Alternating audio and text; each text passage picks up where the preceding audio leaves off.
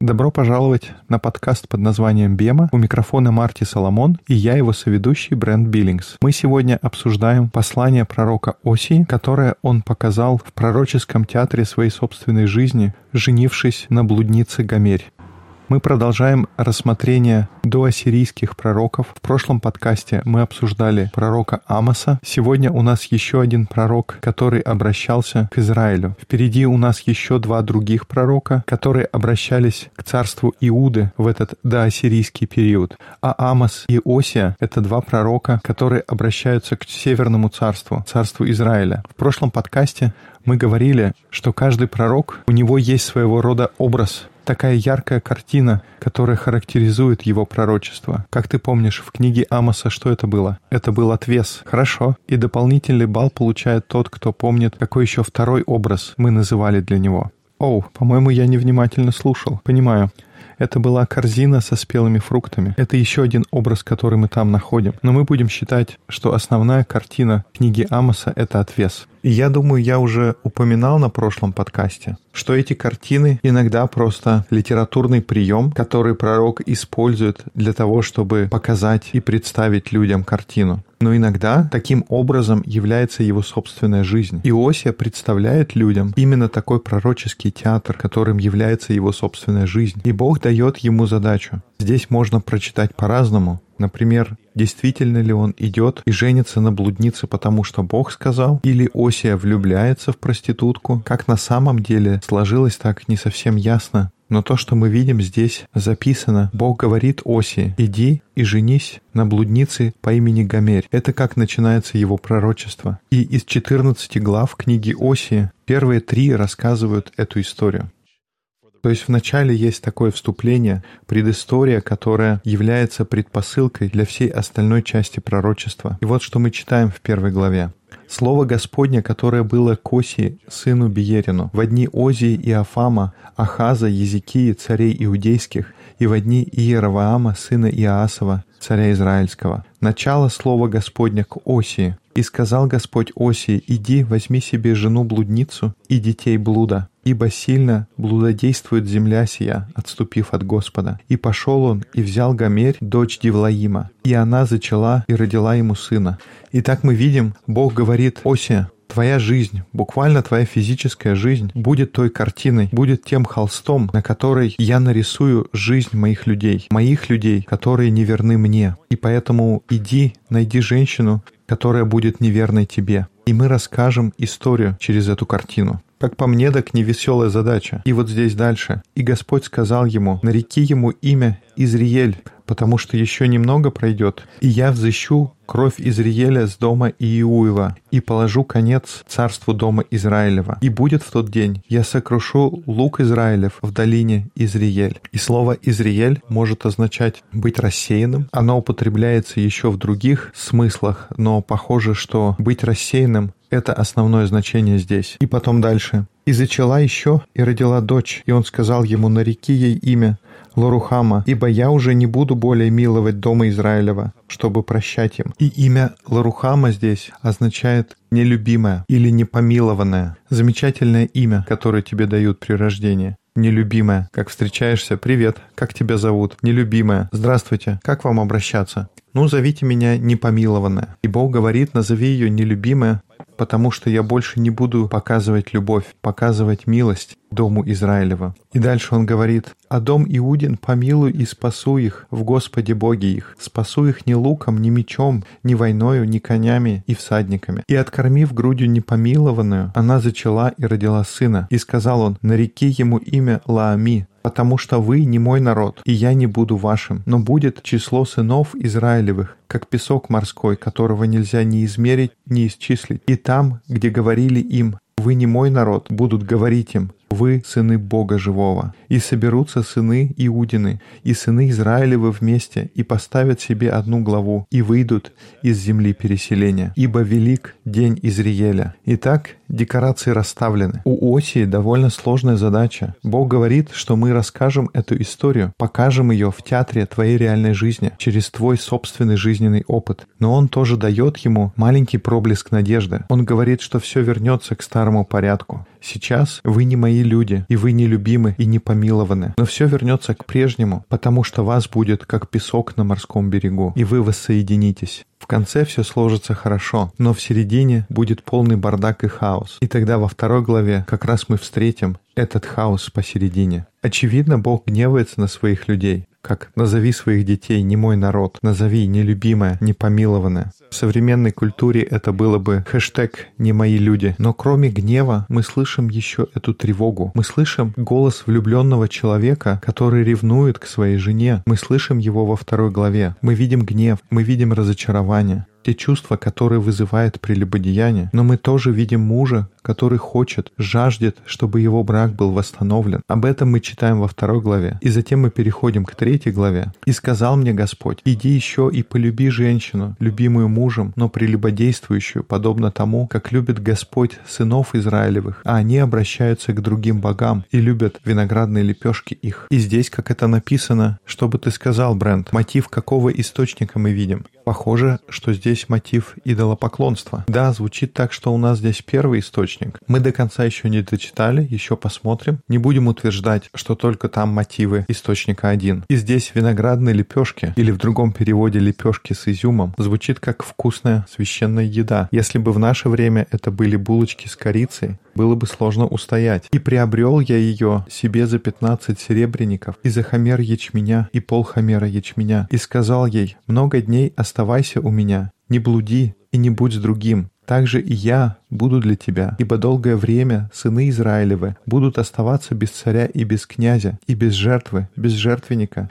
без Ефода и Терафима. После того обратятся сыны Израилевы и взыщут Господа Бога своего и Давида царя своего, и будут благоговеть перед Господом и благостью Его в последние дни. Итак, мы видим первые три главы рассказывают о жизни Оси. Они задают тон и будут являться декорациями к самому пророчеству. Поэтичные слова пророчества, они будут исходить из того, что мы только что слышали. Они будут происходить на сцене, которая образует его собственная жизнь. И дальше у тебя есть несколько отрывков из четвертой главы. Можешь их прочесть. Четвертая глава с первого стиха. «Слушайте слово Господне, сыны Израилевы, ибо суд у Господа с жителями всей земли. Итак, у Господа будет суд, у него есть обвинение объединения. И если чуть-чуть вернуться, давайте попробуем нашу знакомую игру. Мы уже сказали, что до этого звучало больше мотивов первого источника. Если сравнивать с Амосом, было практически четко видно, что это второй источник. Там мало говорилось об идолопоклонстве. Основной фокус — это правосудие. У нас есть проблема с правосудием. Осия, он много говорит о браке, и прелюбодеяние и идолопоклонство, они в каком-то смысле похожи. Это две заповеди, параллельные друг другу в списке из десяти заповедей, поэтому есть чувство, что это больше мотивы первого источника. Но видим ли мы признаки того, что их идолопоклонство, оно связано с правосудием? Так что давай продолжать читать. Итак, здесь Бог говорит, «Ибо суд у Господа с жителями земли сей, потому потому что нет ни истины, ни милосердия, ни богопознания на земле. Клятва и обман, убийство и воровство, и прелюбодейство крайне распространились, и кровопролитие следует за кровопролитием. Мне слышится проблема между людьми. Прелюбодеяние, ложь, воровство, убийство, кровопролитие звучит как проблема в отношениях людей. Зато восплачет земля сия, и изнемогут все живущие на ней, со зверями полевыми и птицами небесными. Даже и рыбы морские погибнут. Но никто не спорь, никто не обличай другого и твой народ, как спорящий со священником, и ты падешь днем, и пророк падет с тобою ночью, и истреблю матерь твою. Истреблен будет народ мой за недостаток ведения. Как ты отверг ведение, то и я отвергну тебя от священнодействия предо мною. Ух!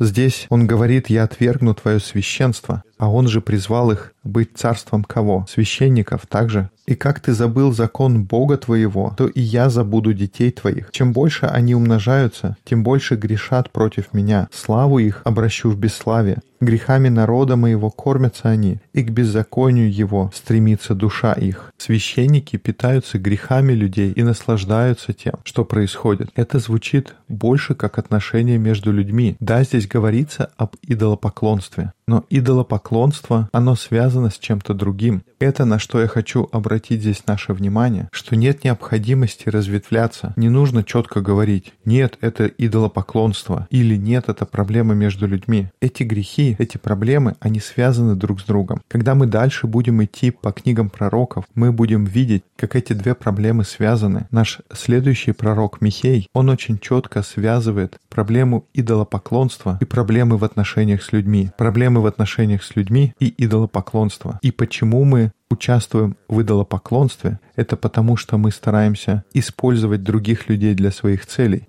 И нам не нравится Божье повествование. Потому что если бы мы поклонялись Богу в истине, то мы бы заботились о других людях. Так что эти две вещи, они внутренне связаны. И давай прочитаем дальше. «И что будет с народом, то и со священником. И накажу его по путям его, и воздам ему по делам его. Будут есть и не насытятся, будут блудить и не размножатся ибо оставили служение Господу. Блуд, вино и напитки завладели сердцем их. Народ мой вопрошает свое дерево, и жезл его дает ему ответ, ибо дух блуда вел их в заблуждение, и блудодействуя, они отступили от Бога своего. На вершинах гор они приносят жертвы, и на холмах совершают кождение под дубом и тополем и теревинфом, потому что хороша от них тень. Поэтому любодействуют дочери ваши, и прелюбодействуют невестки ваши. Очевидно, он здесь говорит об идолопоклонстве. На это невозможно закрывать глаза. Здесь мы видим очень четко мотив первого источника. И даже несмотря на то, что мы говорим здесь про идолопоклонство, обратите внимание, не пропустите, что идолопоклонство — это не какое-то абстрактное понятие. Мол, ты неправильно поклоняешься, или ты поклоняешься не тому Богу. Ты выбрал неправильный ответ на экзамене и поэтому провалил его. Но то, чему ты выбираешь поклоняться, влияет на других людей. Это, по крайней мере, то, что я вижу в книгах летописей. Ну и тогда дальше у тебя есть отрывок из шестой главы, с первого стиха. «В скорби своей они с раннего утра будут искать меня и говорить, пойдем и возвратимся к Господу, ибо Он уязвил, и Он исцелит нас, поразил и перевяжет наши раны, оживит нас через два дня, в третий день восставит нас, и мы будем жить пред лицем Его. Итак, познаем, будем стремиться познать Господа, как утренняя заря, явление Его, и Он придет к нам, как дождь, как поздний дождь оросит землю. Что сделаю тебе, Ефрем? Что сделаю тебе, Иуда? Благочестие ваше, как утренний туман, и как роса скоро исчезающая. Посему я поражал через пророков и бил их словами уст моих, и суд мой, как восходящий свет. Ибо я милости хочу, а не жертвы, боговедение более, нежели все сожжения. И я думаю, Иисус, Он позже в своем служении скажет фарисеям, «Идите, поймите, что означает этот отрывок. Интересно, потому что если бы это было только об идолопоклонстве, то этот стих, он фактически не имеет никакого смысла, потому что если мы говорим о правильном поклонении, вам нужно пойти и приносить правильные жертвы правильному Богу. Но здесь, в середине всего того, как Бог осуждает их за идолопоклонство, он говорит, что правильное поклонение — это не то, о чем я беспокоюсь. Я беспокоюсь о милости. Если бы ты мог вернуться и прочесть еще раз этот отрывок. Это один из моих любимых. «Ибо я милости хочу, а не жертвы, и боговедение более, нежели все сожжений. Они же, подобно Адаму, нарушили завет, и там изменили мне. Галаад — город нечестивцев, запятнанный кровью. Как разбойники подстерегают человека, так сборище священников убивают на пути в Сихем и совершают мерзости. В доме Израиля я вижу ужасное. Там блудодеяние у Ефрема, осквернился Израиль. Итак, мы здесь видим образ. Образ для книги пророка Амоса — это был отвес. Для книги Осии образ — это блудница. Мы определенно видим здесь осуждение идолопоклонства. И мы слышим призыв из Божьего сердца. Я хочу, чтобы вы были в правильных отношениях со мной. Потому что когда вы находитесь в правильных отношениях со мной и помните свою роль как царство священников, тогда вы помните, что на самом деле я хочу милосердия, а не жертвы. И это основная отправная точка священников. И дальше Жертвоприношения происходят в храме, и в храме работают священники. Поэтому очень важно, чтобы священники понимали, что такое храм. Основное в храме — это не жертвоприношение. Основное в храме — это милосердие. Жертвы, они помогают и содействуют милосердию. Основное — это милосердие. Поэтому Бог говорит, мне нужно, чтобы люди были в правильных отношениях со мной, не прелюбодействовали с другими богами, не покупайся на уловки другой истории. Не выбирай империю, но вместо этого мне нужно, чтобы мои люди придерживались, были привержены тому, как я понимаю повествование, чтобы они шли по сюжету моей истории и были в моем проекте, были моим партнером, моей женой, моей супругой, чтобы мы могли заниматься делом милосердия и восстановления мира. Очень сильный образ здесь про то, что священники — это как разбойники, которые подстерегают человека. Они превратились в антиисторию. Это не то, что один-два священника пользуются другими людьми. Это как большой заговор, и они используют других в своих интересах. Очевидно, что это такое преувеличение, пророческая гипербола, но очень точно передает суть. Вы полностью потеряли сюжетную линию. Эта мысль будет снова и снова появляться в книгах пророков. Народ Божий стал антиисторией. Это не то, что они просто забыли историю. Они идут против нее. И поэтому, если дальше читать книгу Осии, это не будет такая прекрасная, веселая история. Он много говорит о разрушении, которое приближается, потому что они решили отвернуться от своего Бога, пойти за другими любовниками и блудить. Если вы помните, в числах в 15 главе я ношу такие кисточки. Там сказано «Объяви сынам Израилевым и скажи им, чтобы они делали себе кисти на краях одежд своих, в роды их и в кисти, которые на краях, вставляли нити из голубой шерсти, и будут они в кистях у вас для того, чтобы вы, смотря на них, вспоминали все заповеди Господни и исполняли их, и не ходили вслед сердца вашего и очей ваших, которые влекут вас к чему, как ты помнишь? Нет, что-то я не помню, о чем там говорится. Которые влекут вас к блудодейству. И здесь Бог возвращается к этой идее. Он говорит, что вы выбрали блудодействовать с другими богами. Но что ты видишь, Брент? Мы видим в жизни Оси. Это было описано в первой главе и вторую, которую мы пропустили просто из-за времени. И потом дальше, в середине книги, в девятой, в десятой главе, я прочту из одиннадцатой, мы видим тот же самый призыв влюбленного мужа, который жаждет правильных отношений с неверной женой. Вот здесь в одиннадцатой главе, с восьмого стиха. «Как поступлю с тобой, Ефрем? Как предам тебя, Израиль? Поступлю ли с тобою, как с Адамою? Сделаю ли тебе, что Сиваиму? Повернулось во мне сердце мое, возгорелась жалость моя. Не сделаю по ярости гнева моего, не истреблю Ефрема, ибо я Бог, а не человек.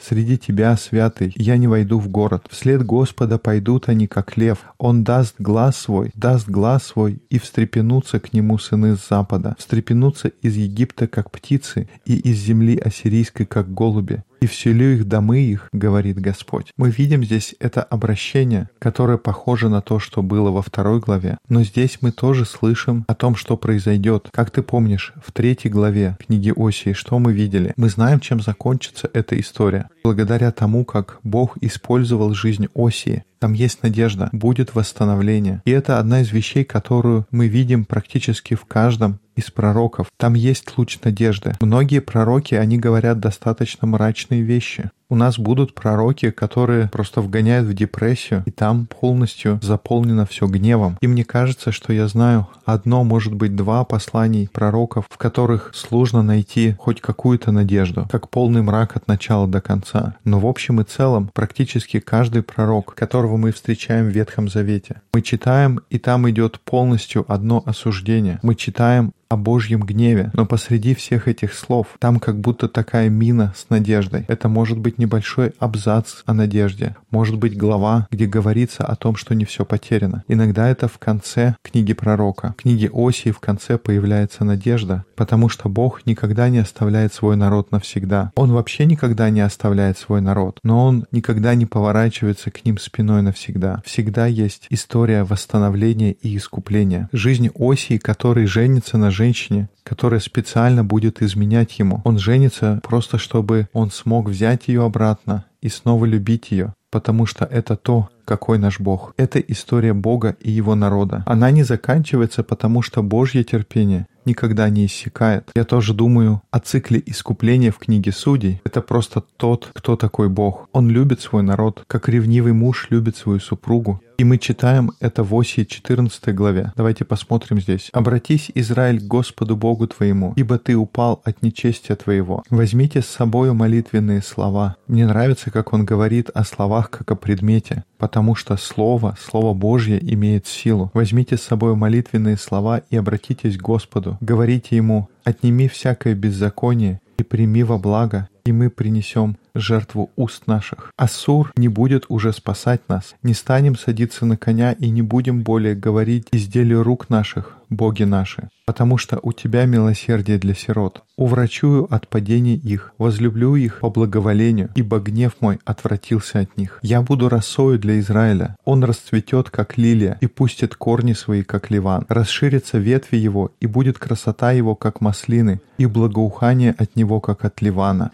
Возвратятся сидевшие под тенью его, будут изобиловать хлебом и расцветут, как виноградная лоса. Славны будут, как вино ливанское. Что мне еще дело до идолов, скажет Ефрем. Я услышу его и презрю на него. Я буду, как зеленеющий кипарис. От меня будут тебе плоды. Кто мудр, чтобы уразуметь это, кто разумен, чтобы познать это. Ибо правы пути Господни, и праведники ходят по ним, а беззаконные падут на них. И вот здесь у нас есть пророчество, которое заканчивается надеждой. Божьи люди испытают на себе это. Они выучат уроки в Ассирии, они усвоят уроки Вавилона, они вернутся и будут восстановлены перед Богом они почувствуют его терпение и эту Божью любовь, о которой здесь говорится. И теперь, возвращаясь ко второй главе, когда люди выучили этот урок в равинской традиции, когда в иудаизме началась равинская эпоха, этот отрывок из Осии стал ежедневной молитвой, которую люди произносили, чтобы напомнить о таких отношениях, о таком муже, о таком Боге, который любил их, прощал и восстанавливал. И поэтому каждый день, когда еврей завязывает свой тфилин, или еще он называется филактерия, я думаю, мы говорили об этих коробочках раньше. В них хранятся заповеди, написанные на маленьком кусочке бумаги. Так вот, они обвязывают их вокруг руки в районе бицепса, чтобы быть поближе к сердцу, потому что Бог сказал написать заповеди на своем сердце и прикрепить их к колбу. Так вот, когда они их одевают, одна из молитв, которые они произносят. Это молитва, которая берет слова из второй главы книги Оси. И я восхищаюсь этим выбором, потому что он обращается обратно к пустыне. И это очень здорово, потому что пустыня здесь очень к месту. Это особенное место для них. Пустыня — это был их медовый месяц. Мы говорили об этом в книге чисел. У них была свадьба. Свадьба где? На горе Синай. Только послушайте, какие слова. Это как бы Бог говорит через Осию. Или Осия скорбит о том, что его жена сбилась с Божьих путей. Посему вот, и я увлеку ее, приведу ее в пустыню, и буду говорить к сердцу ее, и дам ей оттуда виноградники ее, и долину Ахор в преддверии надежды, и она будет петь там, как в дни юности своей, и как в день выхода своего из земли египетской. И будет в тот день, говорит Господь, ты будешь звать меня муж мой, и не будешь более звать меня Ваале. И удалю имена Ваалов от уст ее, и не будут более воспоминаемы имена их. И заключу в то время для них союз, Союз с полевыми зверями и с птицами небесными, и с присмыкающимися по земле. И лук, и меч, и войну истреблю от земли той, и дам им жить безопасности, и обручу тебя мне навек, и обручу тебя мне в правде и суде, и в благости и милосердии, и обручу тебя мне в верности, и ты познаешь Господа. И это настолько сильное утверждение, потому что оно не говорит о верности Божьего народа, оно говорит о верности Бога. Бог говорит, я буду верен тебе, я буду преданным, я обручусь с тобой, и я посвящу тебе свое сострадание, верность, любовь, милосердие, потому что я верен. Бог говорит не потому, что ты верен. Ты будешь совершать ошибки, у тебя будет много ошибок, но ты поймешь, кто я такой, не из-за того, что ты верный, но из-за того, что я верный. Despite your adulteries, despite your, fa- your failures, despite all these things, I'm going to be faithful to that. Несмотря на твое прелюбодеяние, несмотря на твое безверие, на твои ошибки, несмотря на все это, я буду верен, и ты познаешь это. Помнишь это слово «познать», слово «еда». Мы снова увидим это слово в нашем следующем отрывке. Но ты еда, ты познаешь, ты испытаешь то, что я Господь. Почему? Потому что я верен в своей верности. Ты узнаешь, кто я на самом деле. Поэтому, когда у нас есть группа, с которой мы встречаемся, мы всегда начинаем с шама. Мы говорим шма, которую произносил Иисус. Из сегодняшнего дня мы кое-что добавим. И перед тем, как мы будем говорить шма, мы будем произносить еврейскую молитву, мы выучим, как она звучит на иврите. В примечаниях к эпизоду у нас будет ссылка на раздел «Учим еврит» на нашем сайте. В том же месте, где мы поместили «Шма», мы запишем эту другую молитву. Там она будет записана английскими буквами и будет аудио, как это произносить. Поэтому, когда вы придете в класс, это не будет что-то новое. Так что вначале мы будем произносить молитву из оси. Это как слова Бога на помолвке, Божье обещание. И после этого мы отвечаем на это Божье обещание второй молитвой, шма. То есть шама — это как ответ Божьей невесты. Это как будто на вопрос «согласна ли ты?» мы отвечаем «я согласна». То есть каждый день мы слышим, что Бог говорит «я буду верен, и ты узнаешь то, что я Бог, потому что ты моя жена». И мы отвечаем на это тем, что мы говорим «я согласна». «Я буду любить тебя всем своим сердцем, я буду любить тебя всей своей душой, и я буду любить тебя всем самим собой. И это будет наша молитва.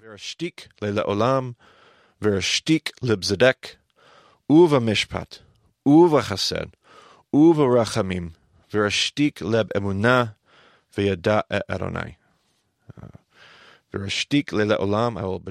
И обручу тебя мне навек, и обручу тебя мне в правде, и суде, в благости и милосердии.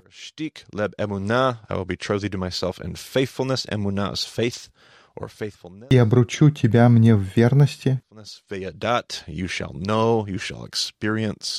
Veyadat и ты познаешь Господа. Так что это будет наша молитва, которую мы произносим в начале каждого урока из книги Оси. Ее можно послушать на нашем сайте и для удобства я добавлю ссылку к заметкам к этому эпизоду, поэтому из этого эпизода вы можете перейти на сайт bemadiscipleship.com, и там будет ссылка Приходите на наши дискуссионные группы в Москве и Пулмане. Это те группы, на которые мы приходим с Марти. На сайте есть карта дискуссионных групп, которые проходят по всему миру. Вы можете найти группу, которая ближе всего к вам, или начать какую-то группу самим. Марти всегда можно найти на Твиттер как Марти Соломон. Меня можно найти как EIBCB. Спасибо, что слушали подкаст под названием Бема. До скорых встреч в эфире. And thanks for joining us on the Baymont Podcast. We'll talk to you again soon.